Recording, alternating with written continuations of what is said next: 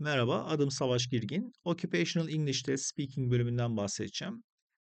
Buna kısaca OET diyeceğiz bundan sonra. OET Speaking bölümü OET Writing bölümünde olduğu gibi alana özel. Yani adaya kendi alanıyla ilgili bir durum veriliyor. O durumla ilgili sorulara cevap vermesi bekleniyor. Diyelim ki sınava giren kişi diş hekimi. Diş hekimi karşısında bir sınav görevlisiyle bir role play gerçekleştiriyor. Bir mizansen oluyor ortada. Sınavın konuşma bölümü ortalama 20 dakika sürüyor.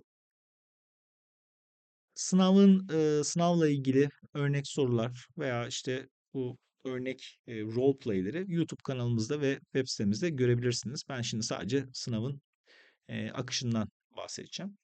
Mesela örnekte bu, paylaştığımız örnekte web sitemizde ve YouTube kanalımızda bir, eee, 6 yaşında bir çocuğun dişlerini gıcırdatması şikâyetiyle diş hekimine başvuran bir ebeveynin bu sorunla ilgili tavsiye istediğini görüyoruz. Diş hekiminden kendisine verilen karttaki notları yeniden ifade ederek sınav görevlisi olan kişiye gerekli önerileri yapması bekleniyor.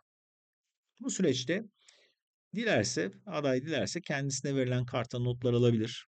Kartta yazan içerikle ilgili aklına takılan bir soru olursa hazırlık aşamasında sorabilir. OET Speaking bölümünde adayın yabancı dil ve klinik iletişim beceri düzeyine bakılıyor. Bir başka deyişle kelime bilgisi, akıcılık, yapıları doğru kullanma, telaffuz, karşı tarafın ne istediğini anlama, bilgileri zihinde işleyip aktarabilme becerilerinin düzeyine puan veriliyor. OET Writing ve Speaking bölümlerinde bunu özellikle ikisini bir arada alıyorum çünkü ikisi de bir productive bir üretim var ortada. Eee, bölümlerinde adaylara verilen kartlardaki bilgileri özümseyip kendi cümleleriyle ifade edebilmesi, bunu da akademik ve formal bir şablona oturtabilmesi, sınavdan iyi puan alabilmesinde önemli bir rol oynuyor.